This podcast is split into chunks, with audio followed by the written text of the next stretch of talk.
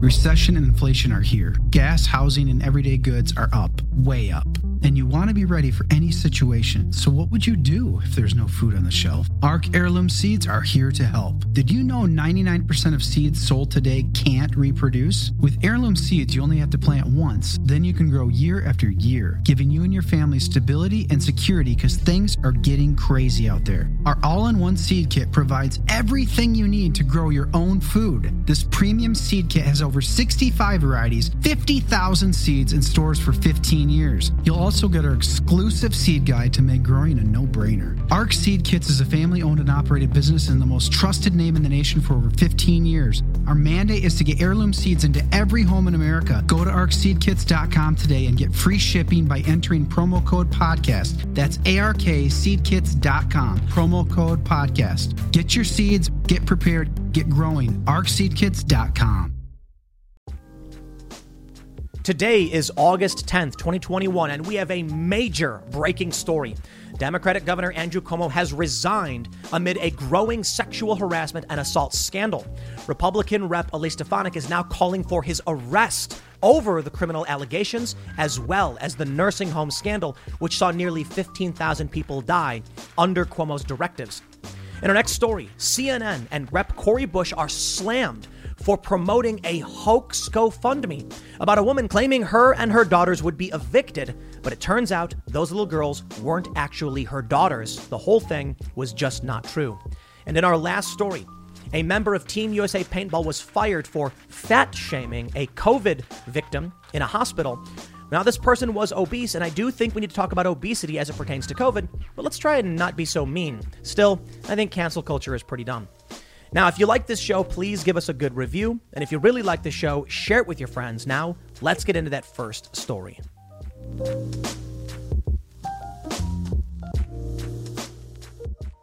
Democratic Governor Andrew Cuomo has officially announced his resignation, effective in 14 days, as the scandal surrounding him and his administration continues to escalate. We have seen a bipartisan call for impeachment. We have seen the president say he should resign, and we have even heard one Republican call for his arrest. Now, following the statement made by Cuomo, we are hearing from Elise Stefanik again that he should be arrested. But my friends, what truly breaks my heart is that this is about a harassment scandal and not about the people who lost their their lives in the nursing home scandal. But at least, at the very least, I can accept this. A very bad man is being forced out. This is a good thing. But never forget everything the media said praising him all for the last year. They called him shadow president. Some were arguing that he could actually step into the Democratic primary and even run for, even run for president.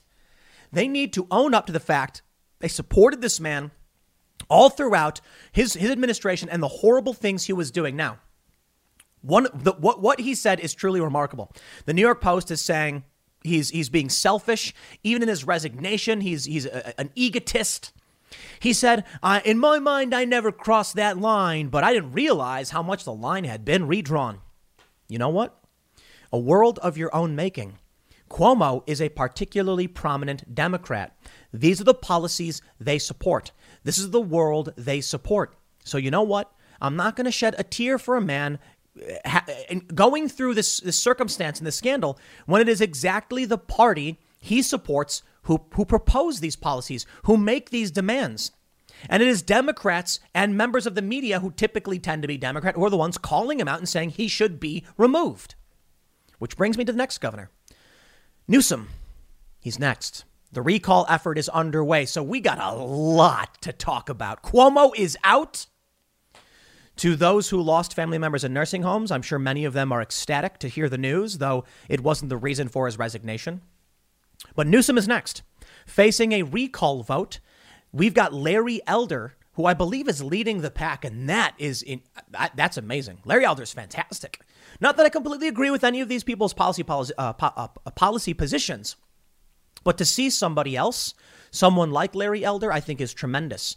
Gavin Newsom was seen during the COVID pandemic not wearing a mask, flouting the rules, and now he's desperate to try and earn back some support. But the sad reality is the, the, your, your average voter in California is not energized by this. I mean, th- most regular people in California they don't like Newsom. There's no there's no uh, uh, standard voting process, typical voting process by which people just go and mark D.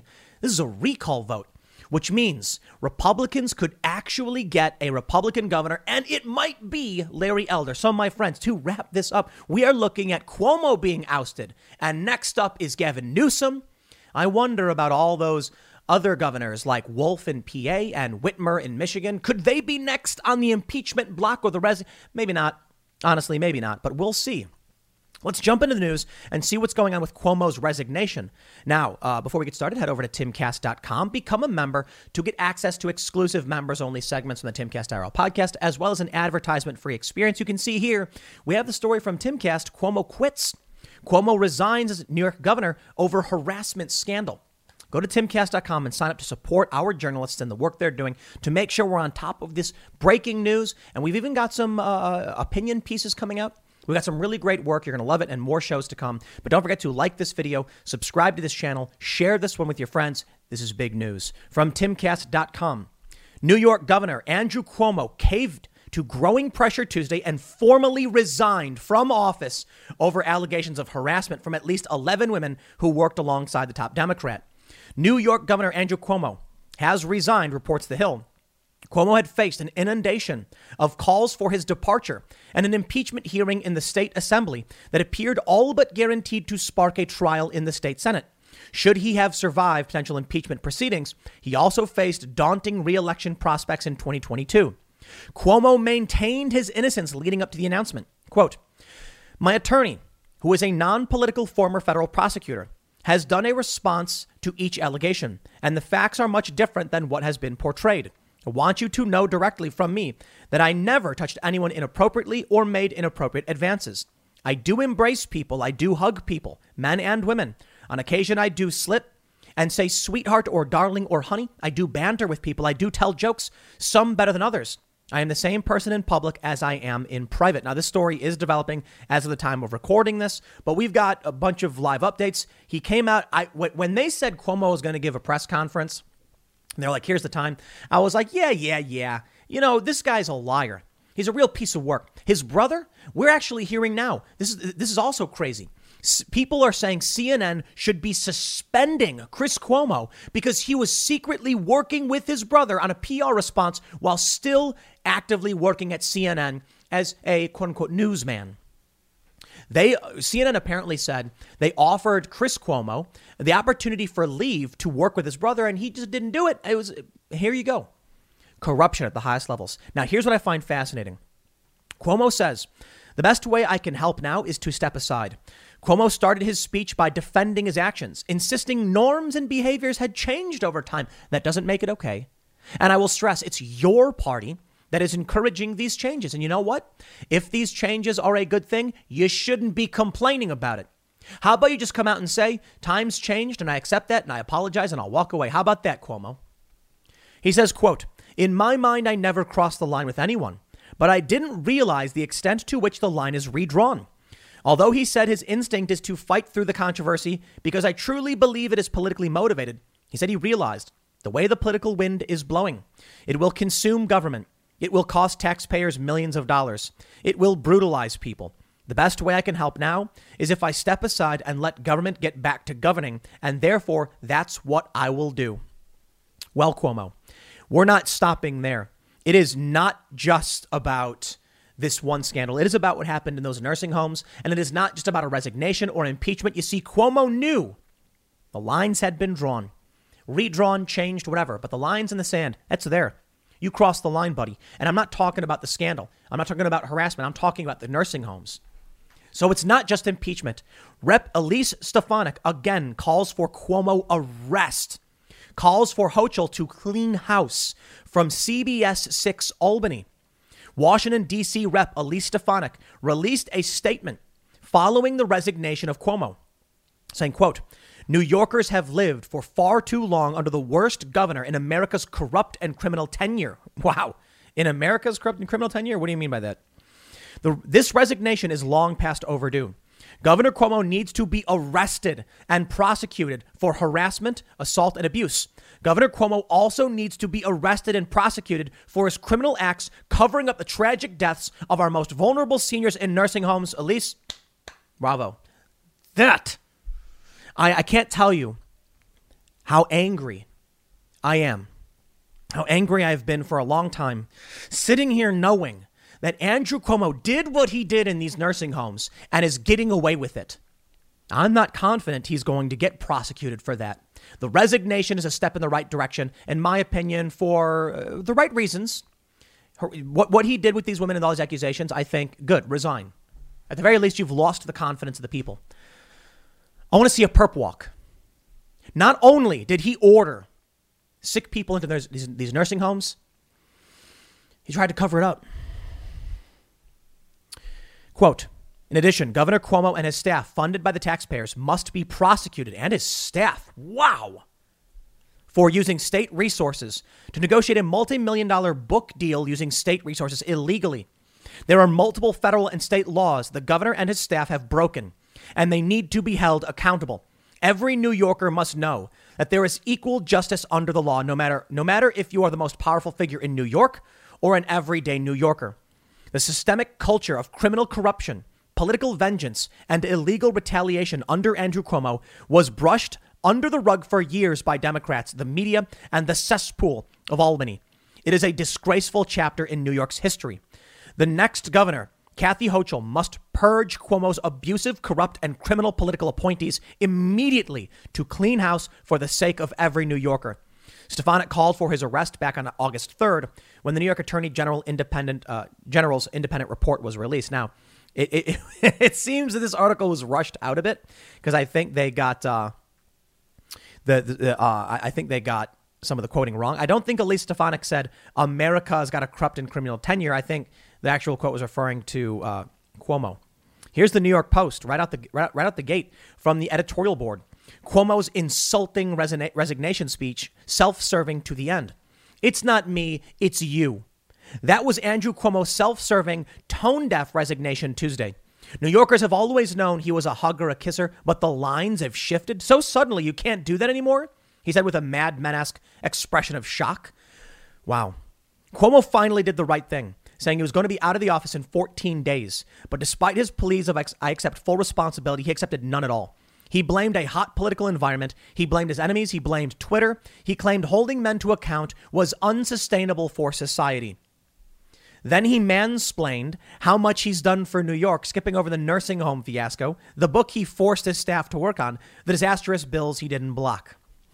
It's another morning, and you're all set for work. You grab your coffee, head out the door, and your car decides today's the day it won't start. Panic sets in. You're not just late, you're stranded. Get ahead of unexpected car repairs before they strike with CarShield, the most trusted vehicle protection company. For almost 20 years, CarShield has saved millions of drivers from repair nightmares with low monthly plans that cover up to 5,000 major parts and systems, like pricey transmission and engine repairs and check engine light mysteries. Visit CarShield today at carshield.com/carlson. Plans include unlimited miles, 24/7 roadside assistance, help with flats, lockouts, and rental car options. Save 20% and get a free quote by visiting CarShield online at carshield.com/carlson. Don't wait for the next surprise. Choose peace of mind with CarShield. Go to carshield.com/carlson and save 20% today. Bravo, New York Post, the mansplaining thing. He said it was in his best it was it was in the best interest of New York State that he serve but it was going to cost too much money. No, Andrew, it's not us. It's always been you. The Daily Caller with one of the most important responses. Never forget how cable news spent an entire year fawning over Cuomo. If they if they had their way, Cuomo could have uh, uh, been president, would have been in charge of the pandemic, and how many more people would we have lost because of this psychopath because of this sociopath, because of this disgusting man. That was the media defending everything he did. From Vogue, why we are crushing on Andrew Cuomo right now. Yeah, why? I never much cared for Andrew Cuomo, even though, like most New Yorkers, I voted for him three times. What? I just didn't fall in love with the guy. He wasn't anyone's dream politician. And blah, blah, blah, blah, blah. I wanted to like Cuomo, but I was troubled by his work with the sketchy IDC. But what a difference a, a pandemic makes. All of a sudden, I love Governor Cuomo. His soothing Queens accent, his stories about his dad Mario and his 88 year old mother Matilda. And then there's the Andrew the dad, embarrassing his kids with stories of their upbringing after his divorce when he was a single father and blah, blah, blah. Then there's Andrew bantering with his brother Chris on CNN about which son wasn't calling their mother enough. It's truly incredible. I think Chris Cuomo should be suspended. I think CNN should apologize for what happened. And I think we need to recognize the extent to which this was going on for some time. Trevor Noah. Yeah, I'm not going to say that stupid word. Trevor Noah defending Cuomo with Ellen, just like all of them did and now has the nerve to tweet New York has successfully flattened a perv. it's truly sickening. Take a look at this story from the Daily Mail. He should be grilled. Brian Stelter demands CNN colleague Chris Cuomo is questioned over his silence on claims against his brother Andrew Cuomo and warns his show could be canceled if viewers turn on him. CNN host Brian Stelter has admitted the optics of banning Chris Cuomo from talking about his brother are a problem and says Chris's shows could be canceled if viewers turn off over the scandal. He should be. Now, look, I'm, I'm all about pencils having erasers. I understand Chris wanted to help his family. He should have stepped down temporarily. He had the choice. He didn't do it. But you know what? Let's, let's, let's dig deeper. Chris Cuomo should be fired immediately and should not be welcomed in any media space ever again for faking having COVID, let alone this scandal. Quote, Management has been clear about his, its position. He is not covering the governor on TV, period, Stelter said. He is not talking about it at all. Stelter also defended the decision not to suspend Chris, who he insisted is taking a long planned vacation on Monday in a bid to shoot down rumors that his colleague has been canceled when he disappears from the screens. He's getting a vacation, huh? Yeah. I love the corruption. they don't they don't go after Chris Cuomo for the, you know, working with his brother. They don't go after him over the conflict of interest and the stupid cotton swab fiasco and the and this is it. Now, now it's. Uh, or I'm sorry. Let me. I, I, I phrase that wrong. They didn't go after him because of the cotton swab thing. They didn't go after him, you know, for the conflict of interest or for lying about having COVID. Now it's just because of his brother. This is what they truly care about. Well, I'll tell you this. Elise Stefanik, she may be right. Albany sheriff says criminal probe into complaint against Governor Cuomo could lead to arrest. This is from Gothamist. The Albany County Sheriff investigating claims against Andrew Cuomo said Saturday that the governor will be arrested and charged with a misdemeanor if they prove the claim is credible. The criminal investigation, believed to be the first brought against Cuomo after the staffer filed the complaint, comes as the embattled governor fights for political survival. Well, this story is from a few days ago. Quote, I'm not going to rush it because of who he is. I'm not going to delay it because of who he is. Sheriff Craig Apple said of the Cuomo investigation in a news briefing. He added, the investigation will be treated like any other probe his office carries out. Asked whether the sheriff's office will carry out the arrest if Cuomo is charged, Apple said, absolutely. I want to see the perp walk. Everybody, tonight, when you are uh, readying for bed, Look upon a star and make that wish that we will get true justice and accountability, that this man will face charges for his crimes, all of them. Cross your fingers. Apple provided a few details about the criminal complaint filed by the accuser, who was not named. All right, she was referred to Executive Assistant 1. Apple did not specify what the accuser told investigators, but it was, you know, it, it was criminal conduct. In the Attorney General's report, the assistant claimed Cuomo had uh, uh broken the law. we'll put it that way. I think most of you understand what he's being charged with. Sheriff's investigators have now requested the state attorney general's office turn over evidence related to the incident mentioned in the report. In a statement released shortly after the news conference, a spokesperson for James said the attorney general's office will cooperate fully in handing over state's evidence.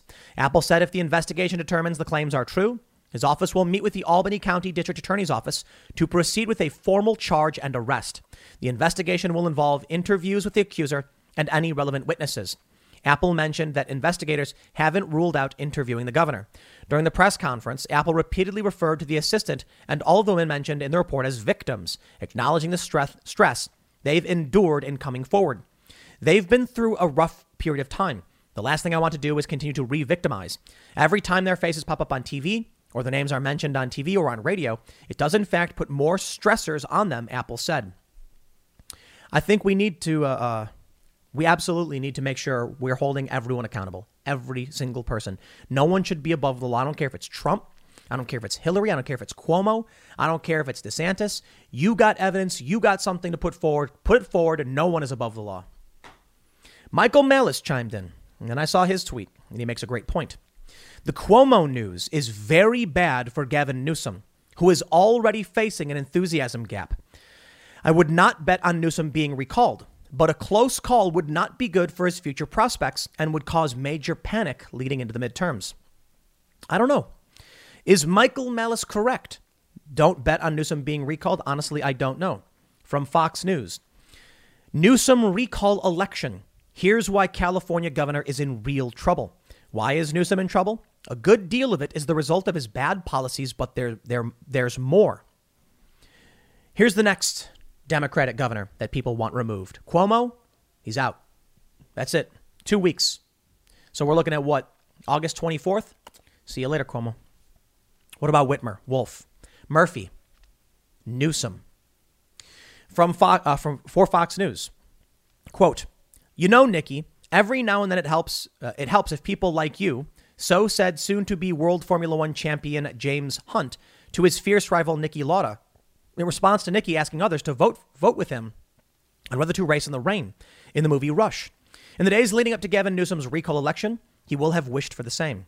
Gavin Newsom's big government, union, and ultra environmentalist centric policies have predictably failed California, and now he's facing a recall election on September 14th. Often politicians can often overcome bad policies, but not bad personalities. And that is the biggest problem Newsom faces. He is not liked. The most recent recall poll garnered this headline from the San Francisco Chronicle. Shock poll shows Gavin Newsom losing recall vote by double digits. The numbers are 51% for the recall and 40% against in the blue state of California. In another poll, 58% say they don't want him to want him to run for governor in 2022. Why is Newsom in trouble? A good deal of it is the result of bad policies. Chief among them is the crime spree, is the crime sweeping the state. So much so that a stunning 65% of Californians believe that crime is getting worse, while 29 say it is the same or diminishing, according to a poll of 1,000 likely voters done by the David Binder uh, by, by David Binder Research, the San Francisco pollster who has worked on Barack Obama and Joe Biden's presidential campaigns. Given that 48% of the registered voters in California are Democrats, that is an even more remarkable poll. In a separate poll, 41% of Democrats gave Newsom a D or an F on homelessness. Here's how the Washington Examiner described the governor's recent press conference. Governor Newsom pledged to house and feed the world's homeless population this week during a whirlwind comeback California tour that is designed to stave off a September recall by angry voters.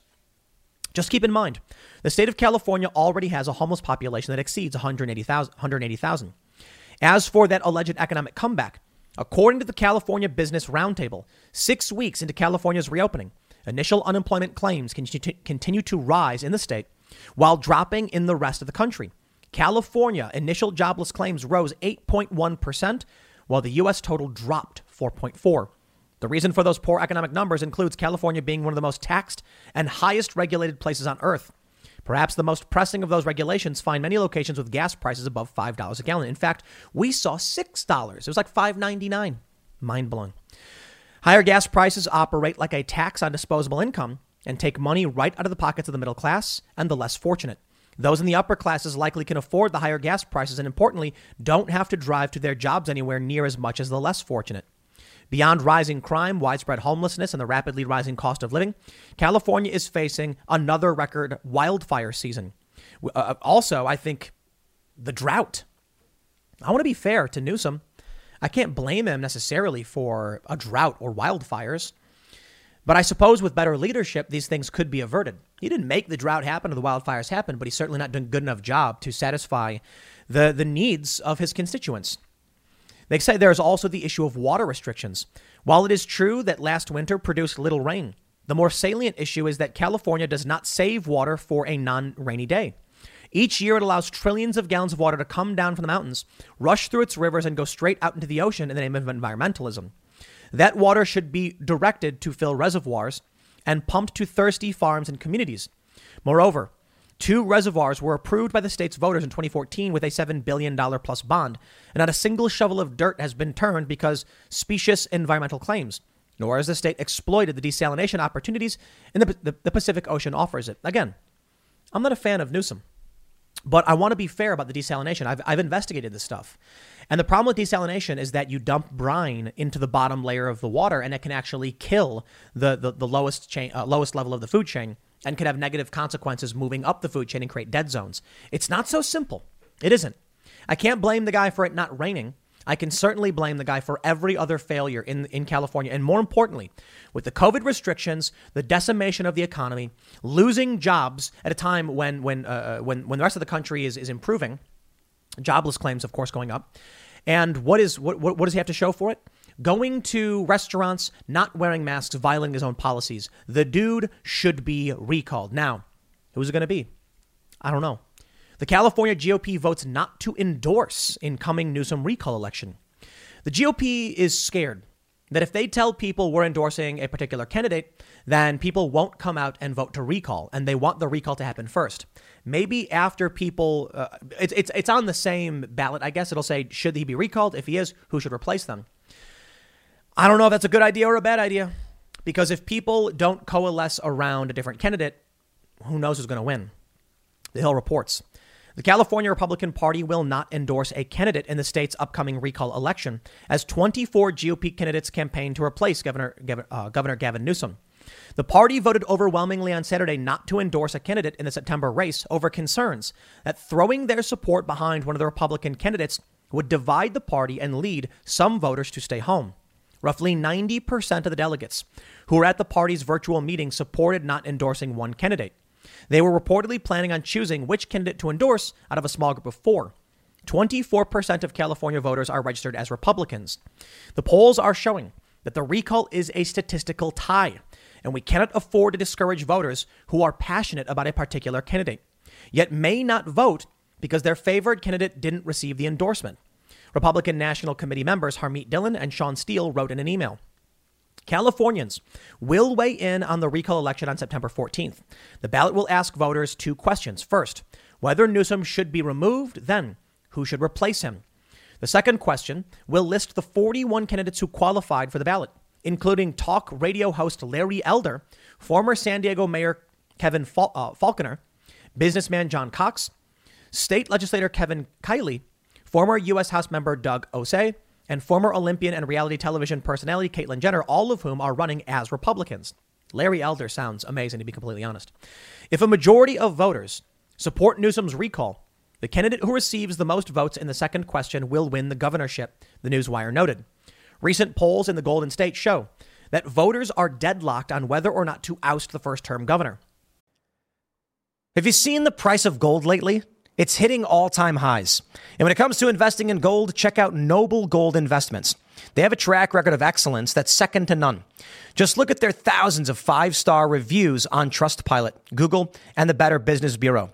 Customers rave about their knowledgeable staff, smooth investment process, and life changing results, which you can see for yourself online. That's the kind of reputation you can count on. But it's not just about the reviews. Noble Gold Investments truly care about their clients. They take the time to understand your unique needs and goals, and they give expert guidance every step of the way. That level of personalized service is rare in this industry. Look, when it comes to securing your financial future, you can't afford to take chances. Go with the gold company that has earned the trust of countless investors. Visit noblegoldinvestments.com slash Tim Pool today and discover why Noble Gold Investments is the only choice for smart, secure gold investments. Or call them at 877 646 5347. Again, that's 877 646 5347. A poll conducted between August 2nd and 4th by Survey USA for the San Diego Tribune, Union Tribune, found 51% of respondents would vote to remove Newsom from office if held that day, compared to 40% who said they wanted the governor to remain in his post. The poll did not report a traditional margin of error, but the credibility interval was five percentage points. Another survey conducted between July 30th and August 1st by the California Emerson College and Nexstar Media Group found 46% of likely voters supported Newsom's recall, with 48% opposed and 6% undecided.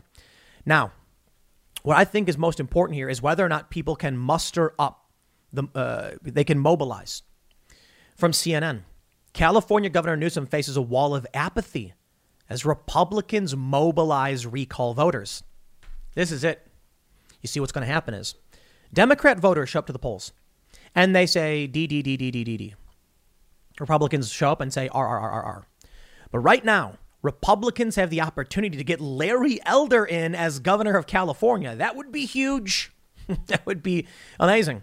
I mean, we'll see what he can do. Smart guy. Now, normally, the Democrats would come out in their standard election and have their voices be heard. But how many of these Democrats are apathetic and won't actually come out and do anything? That's the question. How many Republicans will pounce, as the media likes to claim? CNN says, recall? What recall?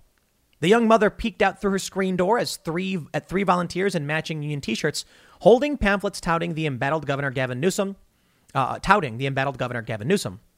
Within five weeks before the special election, this woman was exactly the sort of voter the door-to-door canvasser with the with the Service Employees International Union had hoped to reach in their first mass neighborhood outreach to stop the Republican-led effort to oust the Democrat from office.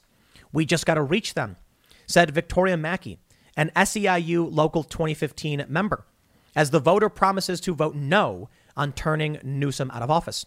For many months, the effort to recall the Democratic governor was viewed as having little chance of success in a state where no Republican no Republicans hold statewide office and Democratic voters outnumber Republicans by nearly 2 to 1.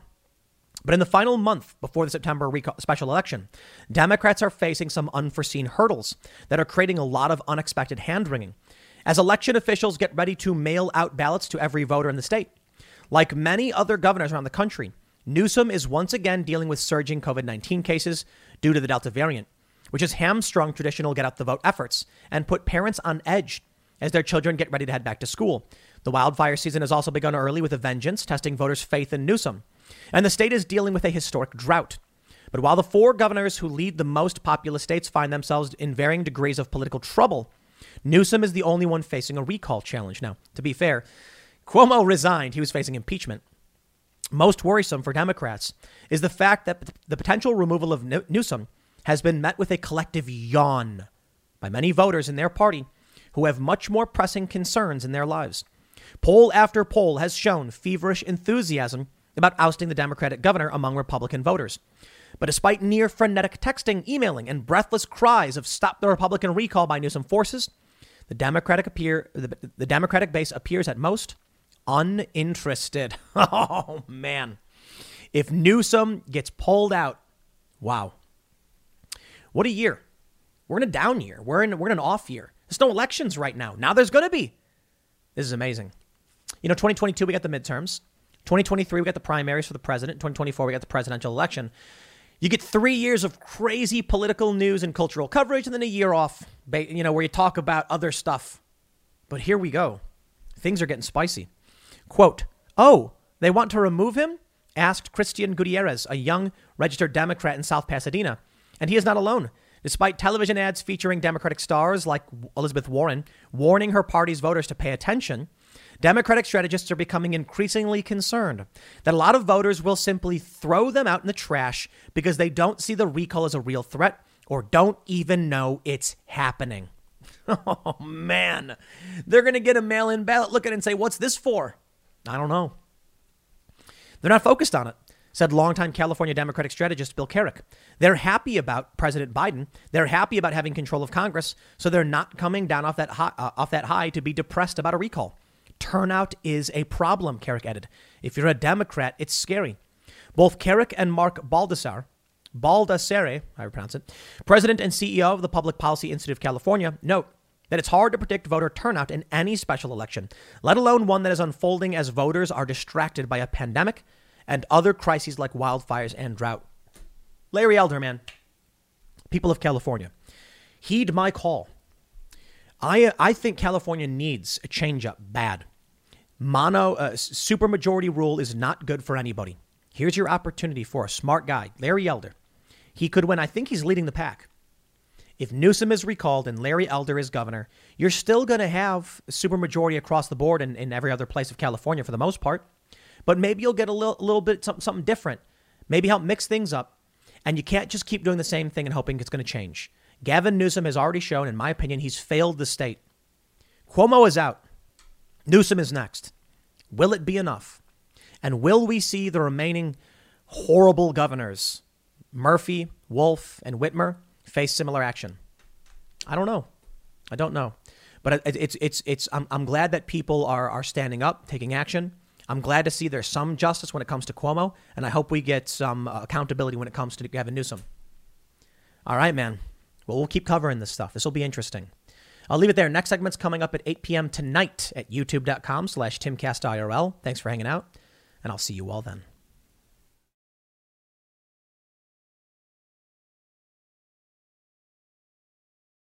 CNN and progressive Democrat Cori Bush have helped hoax Americans.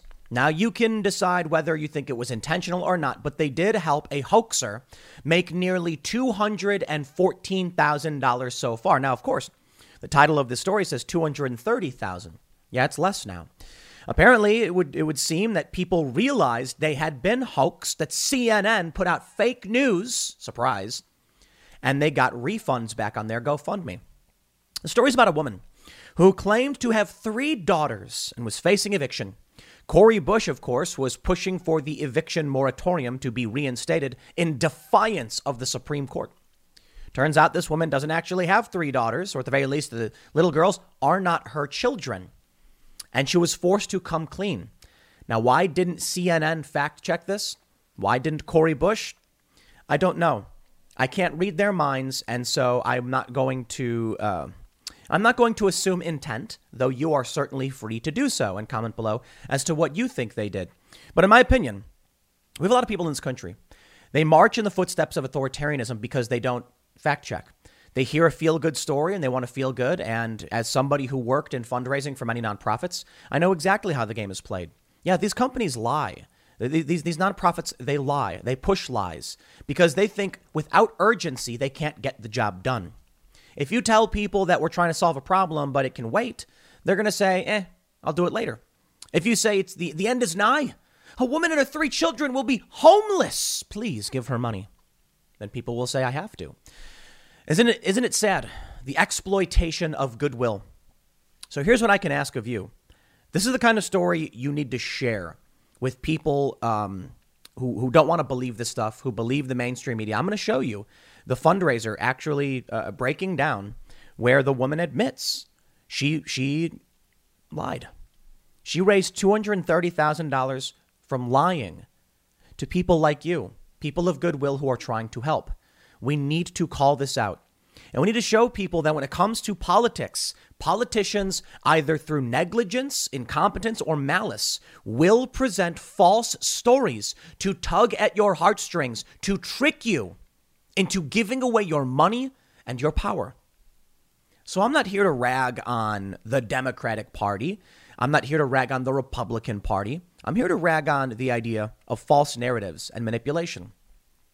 Here's the story from the Daily Mail.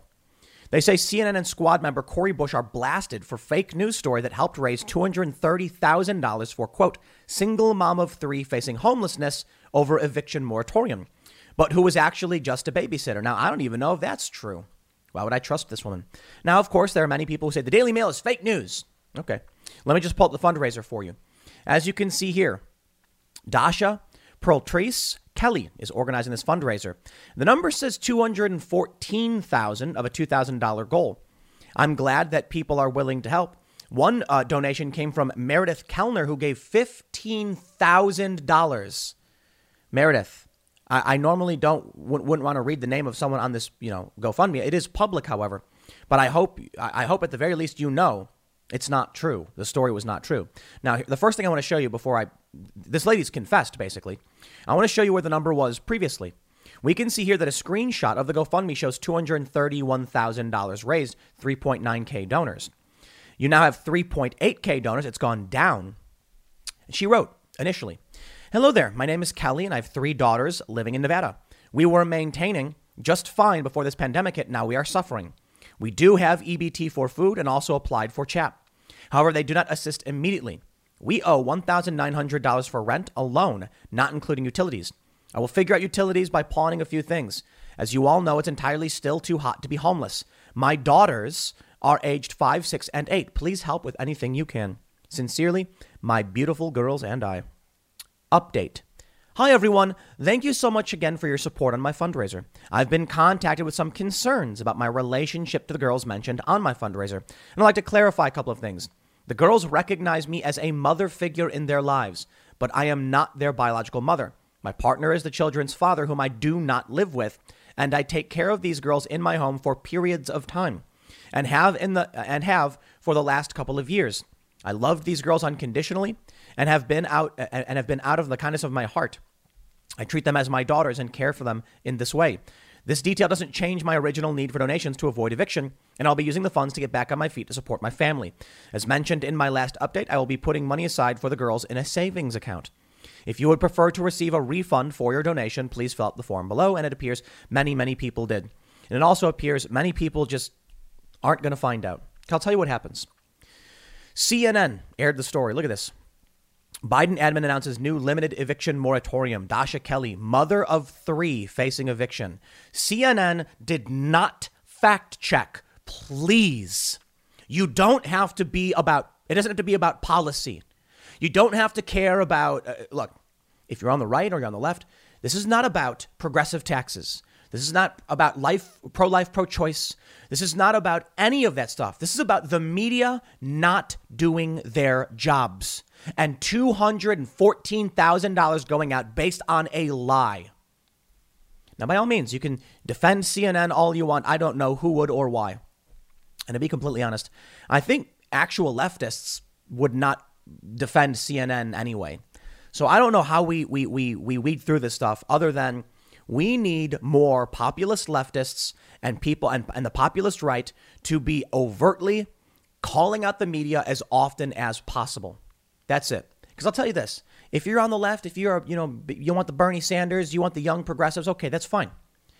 Then how about we all just let every one of these establishment, regular, you know, uh, default individuals who don't pay attention know the media lies all the time about war, about uh, Flint, about all of this stuff. They are liars. They will lie to defend the establishment, be it uh, against Bernie or against Donald Trump, whatever.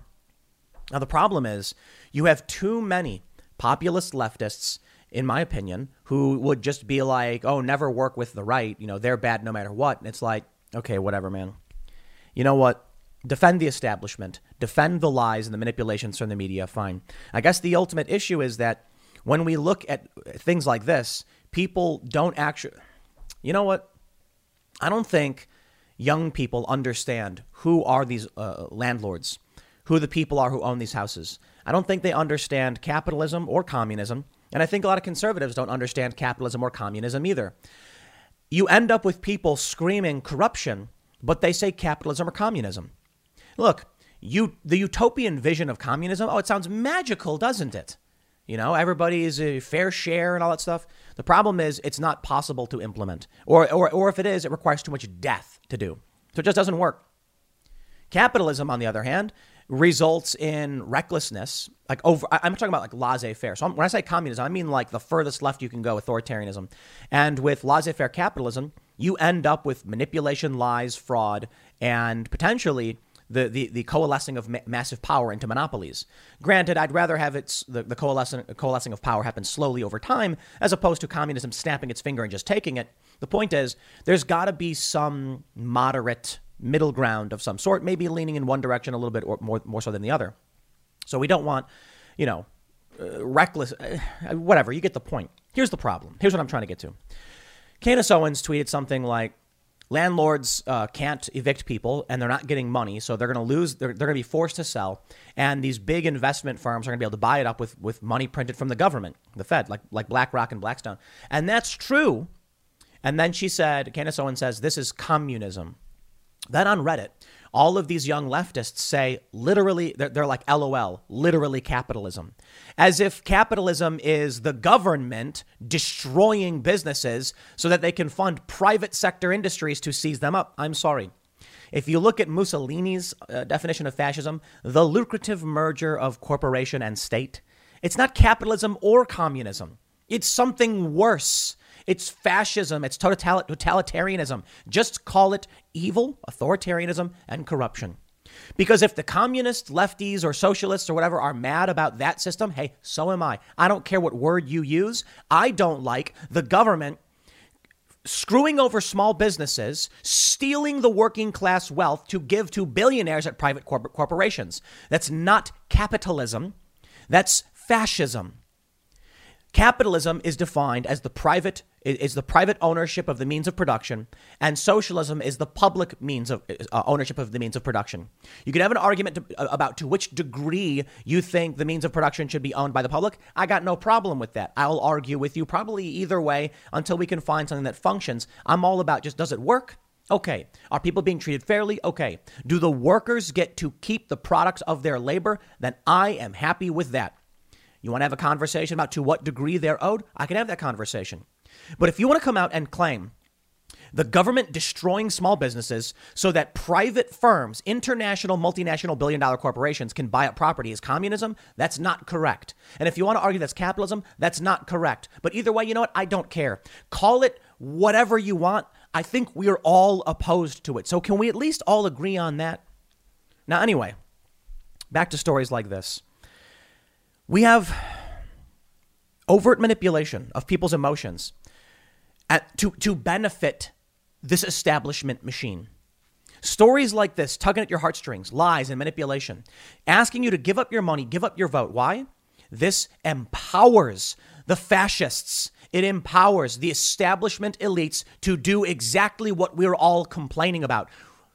Tell me this if you are on the left and a populist, okay, you like Bernie, you like progressives, you like Cori Bush, do you want 60 year old retirees who own one house to lose that house to massive multinational investment firms who get free money from the government so that in the future you will own nothing and you will be happy? Why would, why would you support that? Don't we want the working class to have access to resources, to own, to be independent?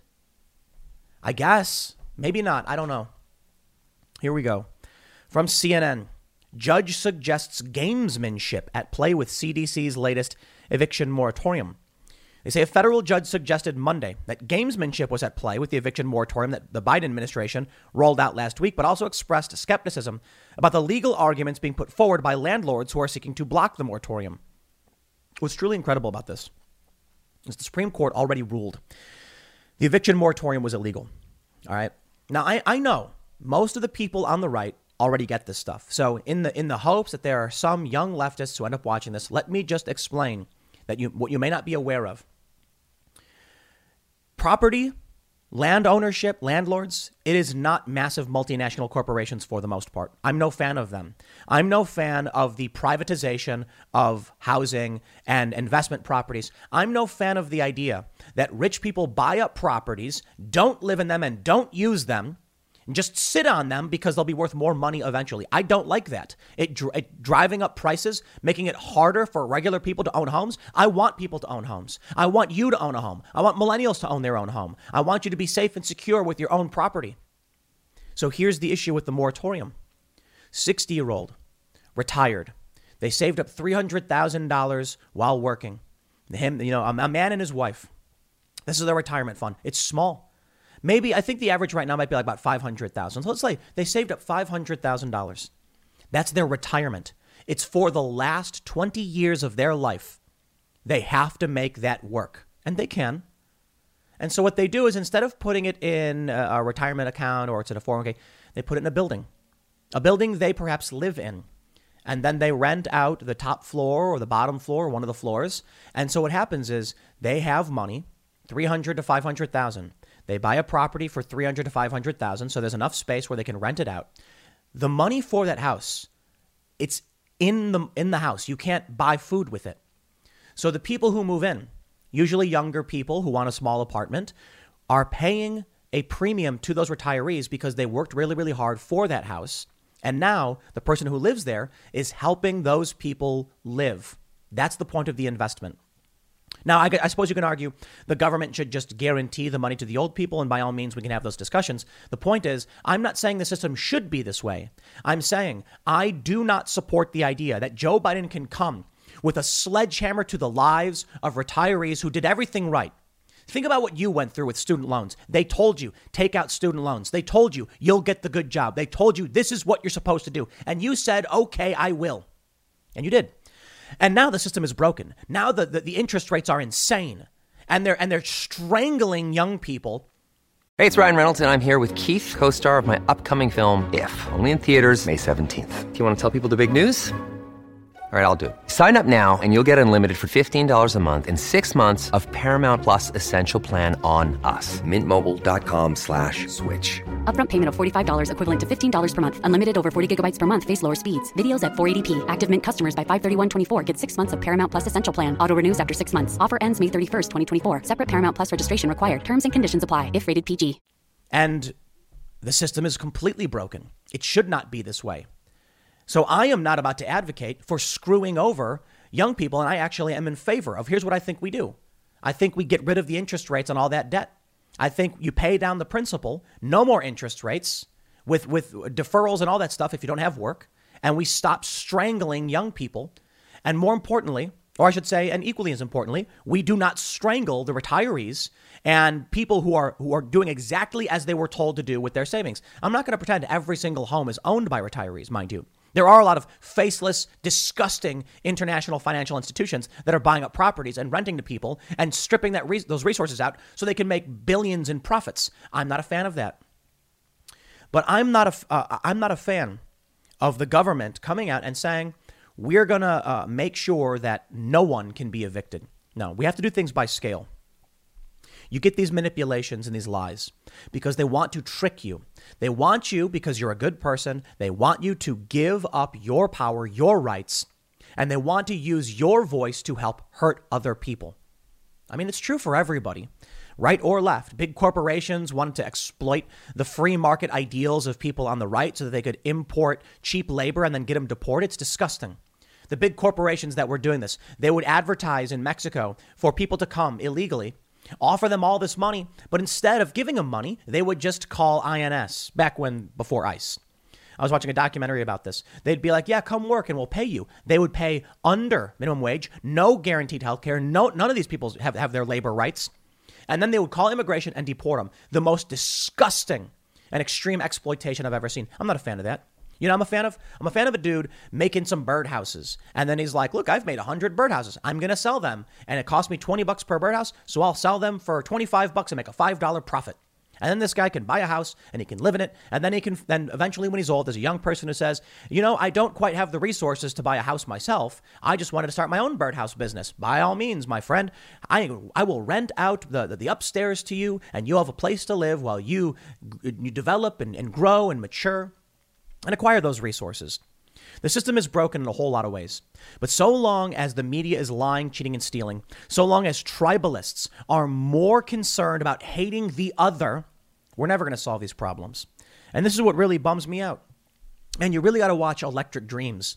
Watch the last episode about uh, uh, the others. It's amazing. A politician tells people to, uh, let's just say, take uh, extremist action against the others. Quite literally, quote, the others. What is the other? Well, in the show, a guy is basically like, stop advocating for this violence. Why are you doing this? So they say, you must be an other. And that's exactly what's happening right now. It was a brilliant, uh, I guess, analogy to, to what's going on uh, in, in our culture today. That if you come out and say, I believe in free speech, they say, why are you defending Nazis? Well, no, I'm not. I'm defending a principle the right to self expression because I know what's going to happen when the government is granted the power to take away people's right to speak. They come for the good people. You always, they always do this. They have to use the most extreme. So now you got that thing with Apple. Apple came out and said they're going to be scanning your, fo- your phones for images of, of child exploitation. And I'm like, yeah, yeah, yeah, that's the game they play because who, who, who, Who would support the exploitation? Creepy, disgusting pieces of trash? So when I heard that, you know, like most people, it's like, wow. Well, you know, we don't we don't like the exploitation. We do want it to stop. But what are you willing to support? Apple installing spyware on your phones? Nah, man. We have a Fourth Amendment for a reason. What's happening now is that our rights are being destroyed by corporations, by corporations, by corporations. Let me say it for those in the back by corporations.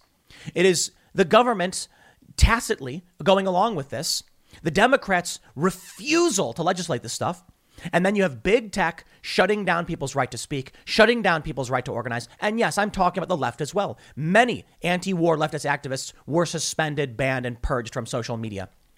You have major corporations buying up properties, taking away our rights. I think that's, you know, I, I don't know if that's a leftist position or whatever. I don't even know what left or right means at this point. Back in the day, it used to be that if you were on the left, you were always like the corporations are bad, and if you're on the right, the government is bad. And I'm like, they're both bad. They're both bad in a lot of ways. But we can't even get any kind of regulation on the on the horrible things these corporations are doing. They are they are they're effectively stealing our homes, pricing us out. They are lobbying to strip us of our rights, and it's only been getting worse. I've always, always ragged on corporations. I've always been that traditional liberal saying the corporations are the ones causing the problems. The issue is the government is a hollow shell. The corporations are the power structure by which individuals gain and amass power, and they buy their way into government either through revolving door policies where the head of one for profit evil corporation then becomes the head of some government uh, agency. And then they regulate their friends or they run a weapons contractor and then become vice president and declare war on several other countries. The government can only do so much. And so the issue I, I, suppose I often talk about is how do we stop? How do we stop this? I don't know. We will just always be people exploited by the elites because, to be honest, there's two there's two factors involved in, in what the elites bring to the table. One, their ability to amass resources and use those resources to manipulate, and two, the skill knowledge and connections required to get to those positions. That's tremendous power the average working class person does not have. And they do it through means like this lying, so that you give in and support evil corporations. So let me put it simply I don't want people to be evicted, I don't want people to lose their homes. I don't want to see the working class or veterans or anybody kicked out into the street. That's horrifying. You know, there's a lawsuit against Biden right now claiming that he violated the Third Amendment. Because some of these people who can't be evicted are soldiers, and the Third Amendment says you can't quarter soldiers in people's homes. I don't want soldiers to be evicted, but I also think people need to realize if we're going to implement a policy like this, then perhaps the eviction moratorium needs to be more on the idea of if you are if you are if you own a certain amount of properties, if you are of a certain net worth, perhaps. The challenge is they are going to create an addiction to the corporatocracy, to the fascistic system. So if you oppose fascism, you do not want people dependent upon government paying people so that private corporations profit. That's, that's exactly what's been happening. So what's funny is, oh, fascism has been been on the rise, and I've certainly talked about this many times. And I think it's funny when when people are like, you know, uh, make fun of me because I say that the real fascists are, you know, that this or that corporation, and it's like, but it is, it is. It's not Trump. Trump was a blowhard, and he came out and he was anti-establishment. Sure, he did a lot of dumb things. Don't get me wrong, but Joe Biden is a fascist, and I think even the anti-fascist, the Antifa, would agree. So why would you vote for someone like that? I'd rather vote for a libertarian. But this is where we're at now: lying, cheating, stealing, manipulation. And it seems like somehow the courts are going to be siding with what is effectively a fascist program. It is. Now, look, if the idea was we're going to make sure the landlords are all taken care of, I say, okay, I guess desperate times call for desperate measures. I can accept that to a certain degree. But if we're going to say right now that we're, we're struggling to get those payments out, Small uh, uh, property owners, mom and pops, and retirees are going into forbearance and losing their homes and being forced to sell to BlackRock and Blackstone. We are watching the rise of fascism. the lucrative merger of corporation and state.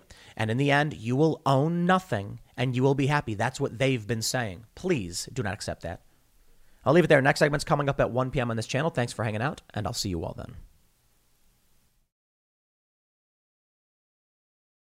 Team USA paintball player has been fired from the team after mocking a teen hospitalized with COVID, saying, Ma'am, your kid does not need a COVID shot. Your kid needs an effing treadmill. The former Team USA paintball player Jessica Maiolo appears to say in a video. Now, the first thing I always say is you shouldn't be getting medical opinions from TikTokers. You should be going and talking to talking to your trusted medical professional. But the one thing I really want to point out here before we get into the story, uh, well, I should say the two things is the elephant in the room, comorbidities, and how they're playing a role in COVID deaths, because it is true. Reuters is report, uh, Reuters, many other, uh, the CDC, 94% of those who have died from COVID have had comorbidities. And this means some of these deaths can be prevented with better health practices and better lifestyle choices. Now, I'm not going to tell you what to do. Again, I, I, look, if you're somebody with bad knees and I tell you to go run and then your knees break, I, I'm not playing the game. I'm just saying People should figure out how to lead healthier lives. And we could maybe then start saving many more lives. But the other thing I want to point out just before we get started is why has everybody got to be so mean? Look, I get it. You know, you want to point out comorbidities and you want to you want to uh, tell people they, they've got to do better. They got to do right by themselves. But you don't got to be mean about it. I get it. It's the internet. The internet's a nasty place. Everybody's all, mm, you know, for the most part, a lot of people are mean online. I've been on the internet my whole life. I get it. Welcome to the internet. People are nasty. But can we do better? Can we just be not as mean? Because look, when you come out and say things like this, you don't, you don't, you're not arguing to anybody. You're not convincing anybody. You come out and insult people and deride them. And I want to stress, man, this teen who's overweight, they're they're in a hospital, man. Like the family's probably freaking out. They're probably worried about the life of this individual. We don't need to come out and be all nasty about it. But this combines a few things cancel culture, because apparently some young woman, I'm assuming she was joking, she came out and she was like, My, my dad invented toaster strudel, and I'm going to report you to the company. And I'm like, is Toaster Strudel a sponsor of the paintball or something? I have no idea. But then this the, this woman gets canceled. Now, she should not have been canceled. She should not be booted off the team for this. People are so stupid and sensitive. Calm down. She could be a little nicer. But we should talk about what's going on with obesity because the CDC has put out a statement about obesity and COVID. And I think we should talk about it. Because interestingly, right now, many people on the left who are typically pro universal health care are all of a sudden having a problem with the idea that we have to pay the bills for the anti vaxxers. Well, what do you think the conservative argument is about universal health care? It's literally that argument. You're only now realizing this when they say, why should we pay the bill for people who live unhealthy lifestyles? That's the conservative argument. And now we're seeing establishment leftist types all of a sudden walking away from their universal healthcare ideas because they don't like people who won't get the vaccine. Let's talk about this stuff. First, what happened with Team USA paintballer? The Independent reports a professional paintball player has been removed from her team after she appeared to mock a teenager sick with COVID. Former Team USA paintball player Jessica Maiolo, 31, recently posted a TikTok video of, her, of herself commenting on 17 year old David Espino, a high school student who was hospitalized with the virus. In the background of the video, a TV news broadcast shows David in a hospital bed. The backlash was swift. Another TikToker, t- TikToker, our exorcist, reposted the video with her own commentary edited in, saying, Jessica, as a member of Team USA Paintball, I really don't think you're qualified to speak on public health issues, especially not when it's to fat shame a hospitalized teenager who probably didn't have a say in his vaccination status. Now, I find the, the, the, the faux outrage and pseudo activism, the faux activism, to be quite annoying. I will say, man, don't make fun of people in hospital beds who are dying. We're trying to convince people to do better. We're trying to convince people to be calm, reasonable, and rational. You don't do that by insulting somebody who's literally on their, uh, potentially on their deathbed. But uh, not like I like the cancel culture stuff either. Miss Maiolo's original video has since been deleted. But that didn't stop TikTok users from condemning the joke in comments. I've seen so many videos of adults being mean to children and even babies because they're in a hospital with COVID. I don't understand it. I agree with that sentiment. Why? What? Another user fumed? I fully cannot believe she thought saying any of that on the internet was going to turn out good for her. Vile human. As the outrage grew, Team USA Paintball finally put out a statement saying Miss Maiolo had been removed from the team. Team USA Paintball has no tolerance for discrimination or bullying of any kind. An investigation into the troubling conduct of Miss Maiolo has been concluded, We've decided to remove her from the team indefinitely. You know what? I don't paintball, but I'm not a fan of that either. Yo, everybody just calm down for once. We got a problem with comorbidities. The United States has an obesity problem. But come on, y'all need to chill. This is only going to make things worse. Miss Maiolo released her own statement on Monday expressing regret, saying, If I were to have such a moment again to convey my full thoughts, I would choose my words more carefully and consider how my opinions may affect others. It was never my intention to shame any individual. I know that there is much I may not know about the boy in the video, and I do hope that he is well. David has reportedly recovered from the virus after a 10 day stay in the hospital, wherein he received oxygen therapy. Well, I'm glad to hear that he's okay. I don't care what you think about whether somebody isn't taking care of themselves or whether they should be more responsible with their weight and lifestyle. I don't want to see these people lose their lives. So I'm glad this person is doing better. And now I would say to David, I'm I'm I'm elated and ex- extremely happy to see that the doctors were able to help you. And perhaps this is an opportunity to consider uh, doing right by your health, talking to your doctor about ways that you can improve your health, prevent this hospitalization from happening again. This is something we need to talk about because it is it is a playing a huge role in what's happening with COVID.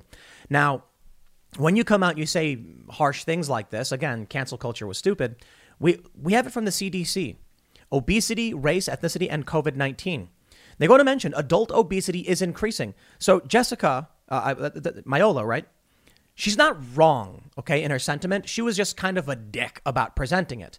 So, with all due respect, I appreciate that she came out with the apology, and I think we should recognize she's right. Now, the CDC is telling us this. They say obesity worsens outcomes for COVID 19. Adults with excess weight are at even greater risk during the COVID 19 pandemic. Having obesity, well, I should say she's, uh, she's right in the sense that obesity is a problem. As for the vaccine stuff, that's, that's your and your doctor's talk, decision. But they say this having obesity may triple the risk of hospitalization due to a COVID 19 infection. Obesity is linked to impaired immune function. Obesity decreases lung capacity and reserve and can make ventilation more difficult. A study of COVID 19 cases suggests that risks of hospitalization, intensive care unit admission, invasive mechanical ventilation, and death are higher with an increasing BMI. The increased risk for hospitalization or death was particularly pronounced in those under age 65. More than 900,000 adult COVID 19 hospitalizations occurred in the U.S. between the beginning of pandemic and November 18, 2020. Models estimate that 30.2% of these hospitalizations were attributed to obesity. So, to all the people on the left, they want to come out and they want to say, here's what you should do to end this pandemic. I say, no, talk to your doctor. Because I'll tell you this if this is the data that your doctor is going to give you, maybe the doctor is going to say you need to go for a walk. You need to reduce the salt and the carbs and things like that. I don't know exactly what you should do because I'm not a nutritionist or a doctor. I'm just saying the CDC is coming out with this information, which I want to throw back to the Rand Paul thing, right? Rand Paul made a comment about the CDC, uh, uh, what, he, what he referred to as anti science, and called on people to resist. We saw almost immediately many uh, uh, leftists, I shouldn't say leftists, but like establishment Democrat type leftists, saying that he was telling people to ignore the CDC itself not giving the context of one specific policy he disagreed with. Not that I'm saying he's right or anything. I'm just saying this. I think we can all agree when the CDC comes out and says it, obesity is 30.2% of the hospitalizations were attributed to obesity. We can say, hey, we in this country have a problem with this. We need to address it. We need to encourage people to do better. We need to tell people, listen, go for a walk. Seriously, just go for a walk. I can't tell you how good it feels to exercise and how, how amazing you feel every day when you consistently exercise. It's like you get that snowball rolling down the hill. It might be slow to start, it might be taxing, but eventually it's just taking care of itself, man. Exercise, it feels so good. I skate every day, literally every day, at least a little bit, and it's so much fun. And then what happens is I'm like, I constantly feel like I got an electrical charge, like I'm just energized. How do you think I'm able to talk so much nonstop all day, every day? It's crazy, isn't it? Exercise, man. Reading a whole lot, exercise that mind, exercise that body. Keep yourself healthy. Now, admittedly, I should eat a little bit better than I do. I, I, I wouldn't say I eat as bad as most Americans, but uh, we eat out too much, and that's the issue. So now it's like we're gonna we're gonna start doing better. We're gonna do better because we are responsible for our healths. Which brings me to the point about universal health care that I want to get into. We got this tweet from this here fella, Justin Wolfers, that's uh, getting picked up a little bit. He's a professor at University of Michigan Econ and the Ford School, and he's a New York Times contributor. He says, when anti-vaxxers rack up tens of thousands of dollars in hospital bills, who pays? Think about it. And you'll realize that their political positions are effectively being subsidized by members of insurance pools, taxpayers, and the vaccinated. The problem is not just that anti vaxxers are risking the health of kids and the immunocompromised and all, and all of us at risk of breakthrough infections. It's also that when they, when they hurt themselves, we pay. This is a pretty stark framing, which I first read from Mike Makowsky, summarizing a column written by Jonathan Meer here for MarketWatch. Here's what they say Opinion Don't want the COVID 19 vaccine? Then pay the full cost if you land in the hospital. Put your money where your mouth is or get vaccinated. Whoa, whoa, whoa, whoa, whoa, whoa. I thought, I'm not going to speak for this person, uh, this individual. I don't know his political positions on universal health care. But I do think it's fascinating now that we're getting mainstream pushback on the idea of universal health care. As the CDC already stated, obesity plays a role in hospitalizations, 30.2%. Poor lifestyle choices that people make results in our hospital bills being much, much higher. Now, uh, hold on there a minute. I've been to the hospital before. There was a, I, I have that story you probably heard me say. I went to, after I left Vice, I had a week in between where I didn't have insurance. And they tried charging me, I think it was something like 20 grand. I can't remember the exact number. It was insane. It was like one day in the hospital, and I was like, this is nuts. That's insane. So, yes, hospital bills are screwed up entirely. I think we need dramatic and extreme healthcare reform now. Personally, I am in favor of universal health care for basic kind of coverage. What that means is certain surgeries and more expensive procedures would have to be covered by private insurance, but basic stuff like broken bones and maybe getting the flu would be uh, universally covered. That being said, just because I favor the system doesn't mean doesn't mean I think we can implement it right now in our country. I'd like to see that happen, but that's like saying I want to be at the finish line right when the race starts. No, no, no, no. We got to run the race. We got a marathon here. We got 26 miles to go we're going to have to go through every step of the way if we want to get to that endpoint, which means we're far away from that goal, but I would favor that. And here's the issue I take. One of the most important points that's brought up by conservative conservatives that makes it very difficult to implement universal health care is the fact that there are people who don't take care of themselves. The fact that people aren't being responsible with their health and their lives. They're not exercising, they're not eating right, they're sitting in their living room eating Hot Pockets and drinking Mountain Dew and doing no exercise. And, you know, look, if that is you, I'm not trying to be mean or come down or mock or deride. Absolutely not. Quite the opposite. I want to just suggest why don't you pick up pick up a little bushel of uh, broccoli and some uh, fresh chicken cutlets or something, throw them on the throw in a little frying pan with some a little dash of salt and peanut oil or something like that. Man, I, I love it. Some of some I, I just absolutely love steamed broccoli. It is just just perfect. The broccoli, steamed, boom, done. You don't got to anything add anything to it. I don't even I don't even put cheese on it. I just genu- genuinely enjoy that stuff. These are people. These, there are a lot of people who have bad habits because American consumerism has just made it easy and cheap and effective. And you know what? Responsibility isn't easy. Responsibility is hard. It is so easy. That's what I'm saying. We eat out too much. It's so easy to just pick up the phone and be like, deliver the food. I don't want to do it. I don't want to make it. And then you get greasy, oily garbage. So here's what ends up happening the conservative argument against universal health care. You have too many people who are going to clutter up the system because they make bad life choices, and then we have to wait in line behind them and pay their bills. You know what? I can't reconcile that. The other issue is the race based distribution of vaccines was horrifying. They, they, they actually, uh, the government was advocating this. I'm like, dude, come on, man. We set it up by, by region. We treat everyone fairly and equally. We don't implement race-based medical treatments. That's that's horrifying. So here's what ends up happening. You know, look, I see this story of this young woman. She shouldn't be canceled. She should be nicer. But there's a point to be made.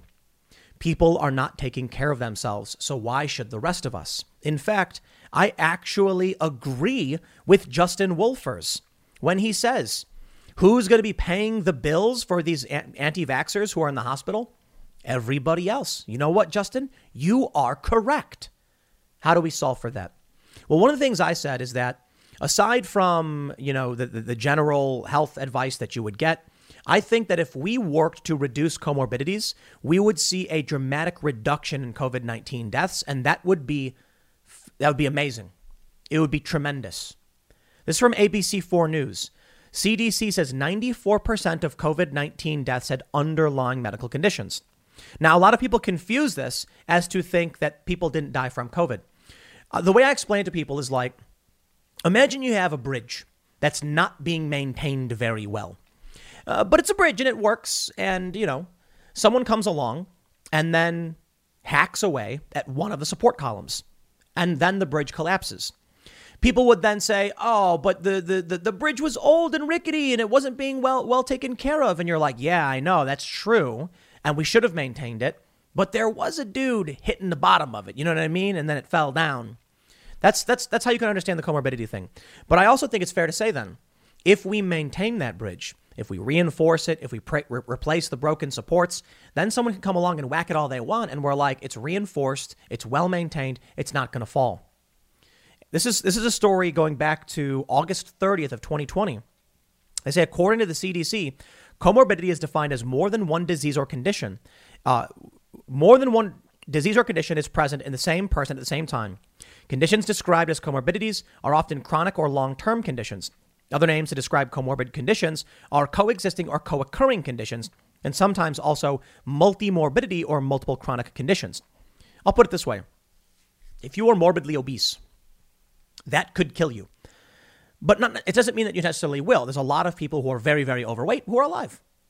If you're struggling to lose weight, you've probably heard about weight loss medications like Wegovy or Zepbound, and you might be wondering if they're right for you. Meet PlushCare, a leading telehealth provider with doctors who are there for you day and night to partner with you in your weight loss journey. If you qualify, they can safely prescribe you medication from the comfort of your own home. To get started, visit plushcare.com slash weight loss. That's plushcare.com slash weight loss. Plushcare.com slash weight loss. But then you get COVID, and then you are more likely to be hospitalized, more likely uh, uh, to, to suffer serious uh, effects. It's harder for them to, to give you oxygen therapy and things like that. So ultimately, what it comes down to is we need to change our culture. I think if we're only talking about big pharma solutions and medical technology and stuff, we're missing a big piece of this of this picture. People should spend more time in the outdoors. People should, in my opinion, get away from cities. And I know people are like, yeah, but what about, you know, Miami? I'm like, Miami's great, but you still get out and go hiking, breathe some fresh air, stop polluting. That's the other thing. It's like I don't want to encourage people to go to the forest and then see all pollution everywhere. No, we should we should treat the outdoors with respect. We should go for long walks and, and look at the trees and smell the flowers and be safe. And I tell you, a walk is a great way to just help stay stay in shape and stay fit. But you always want to eat better. And now I'm not a nutritionist or anything like that, so you got to figure out what's right for you on the internet. You know, uh, ask professionals and stuff like that. But eat better, get away from the cities, try and do right, and be responsible. Be responsible for the for the garbage you produce. Be responsible for the food you eat. Be responsible for the health of yourself, and stop demanding other people do it for you. Now, in the future, I envision and would wish for, which may be utopian and not possible. Someone gets sick. They walk into the hospital, and the doctor says, "Right this way." and they treat the individual. And they don't have to worry about going bankrupt. Someone breaks an arm, doctor treats it. Now, perhaps the problem is you combine universal health care with universal freedoms and liberties, and you'll get people who eat 10 Hot Pockets for breakfast, and then they end up in the hospital quite a bit, and everyone else has got to pay for that. In which case, I'm not entirely sure the system can work. It may be utopian. Because you look at what's going on in some of these other countries where the left often says, oh, look how great universal health care is. It's working here, here, and here. And then you actually look at the videos and there's people saying, it's actually not that great. You're waiting in long lines. You've got you've got to wait three or four months to get important surgeries for you know things that you, you might need. Some surgeries won't even be covered. And so a lot of the, most of these countries, I believe almost all of them, offer private supplemental insurance because it's not so simple. But I actually I, I like that. I like that idea of a future. If we're going to get there, we need to change our culture. We need to encourage people to be healthy. We need to get rid of this idea of, of fat shaming. Okay. We should never encourage someone to be unhealthy and put their lives at risk. The last thing I want to hear is that this young man died of COVID because of a comorbidity, because if he was overweight, it wouldn't have happened, or, you know, he would have had milder symptoms, things like that. I want to see this young man thrive, survive, and change the world. I want to see you do the same. I want to see everybody do a little bit better. Unfortunately, there are too many people who want to pass off responsibility for themselves to other people, which is why you see things like this. This one kind of slipped under the radar, didn't it? California, California unanimously approves America's first state funded guaranteed income. The Golden State will provide state funded payments to qualifying individuals. Okay, we know what's going on with the labor shortage, with the unemployment payments. We can't keep taking the responsibility away from the individual because then they. Look, I think Mike Bloomberg has it wrong. Bloomberg seems to think that you can tax sugary drinks because people are too dumb. He's actually stated that Mike Bloomberg thinks that he, he Bloomberg said tax the poor. Bloomberg said it's because Bloomberg, I'm making sure I'm saying his name, Bloomberg thinks that people weren't smart enough to make decisions for themselves. And that he said if they had uh, money, they'd make bad decisions. That's bad. That's wrong. That is someone saying, I refuse to take responsibility for the culture that I helped create. No, what you need to do is encourage people to do better. Don't be mean to people, especially in the hospital. Be nice. Imagine if she came out and instead said, This is a horrifying story. I, I hope David uh, um, recovers. I wish his family the best. Please, my friends, you need to understand how obesity is impacting people who are contracting COVID. The CDC has already stated that you are more you are more at risk if you are obese. Please do it for yourself, do it for your family and your friends, and then where, there will be no cancellation. The real issue is just being mean. I think the idea of fat shaming is stupid, but I also think being mean to people who are fat is stupid. I think you can politely tell someone like, you know, with all due respect, I, would love to see you uh, uh, exercise and and do better uh, with your health. Instead, we live in this world now where uh, even that is offensive. I remember there was this one viral video where a guy emailed a news uh, woman, and she was obese, and he said something that was actually rather uh, polite, if not direct, where he said, "You are a role model to young women." And your obesity is, you know, is is is worrying. I would encourage you to to get healthy and fit, so that you know young women who look up to you will also do the same. And then she came out and shamed the guy, and I'm like, dude, he didn't come out and call you a bunch of names. He didn't insult you. He didn't laugh at you. He said, I want you to do better because you're a role model to these kids. I, res- I agree with that. We got to be careful about this, man. Too many people want to feign some kind of injustice occurred so they can get internet points. Nah, this is a real issue. The CDC has said it. They're correct. I think we know that. I'm not gonna. I, I don't. I don't pick and choose necessarily what to trust. You know, I'm not a big fan of government in general because I don't think that they're they're they're magically like always right. But I think there are some things that most of us recognize when you look at the hard numbers. When the CDC comes out and says most of this stuff, I typically uh, I'll take some of it with a grain of salt. But what else am I supposed to base my judgments, judgments, on, judgments on? I'll talk to a doctor. I'll do some research. In the end, I think this is something we need to talk about. If we do this right, we can actually inspire people to be healthier. And I'll tell you this if people were healthier, our hospital bills would be a lot less anyway. Let's get America back on track. Let's get a nation of people who are fit, who enjoy exercise. We need to address our cultural problems. It's not an issue of law, it's an issue of culture. Because the law can say a lot of things. But if there's no cultural will behind these things, then what happens? Like free speech, for instance. Our, our modern understanding of free speech is new. We had the First Amendment since the, since the Constitution was enacted, and yet people still weren't free to speak their minds. You'd get arrested for obscenity or indecency or things like that. And we had an Office of Censorship in World War II. So we have done better. We have improved. Our culture changed. And we said, here's what this means. Let's do the same thing for our health. I'll leave it there. Next segment's coming up at 4 p.m. over at youtube.com slash timcast. Thanks for hanging out, and I'll see you all then.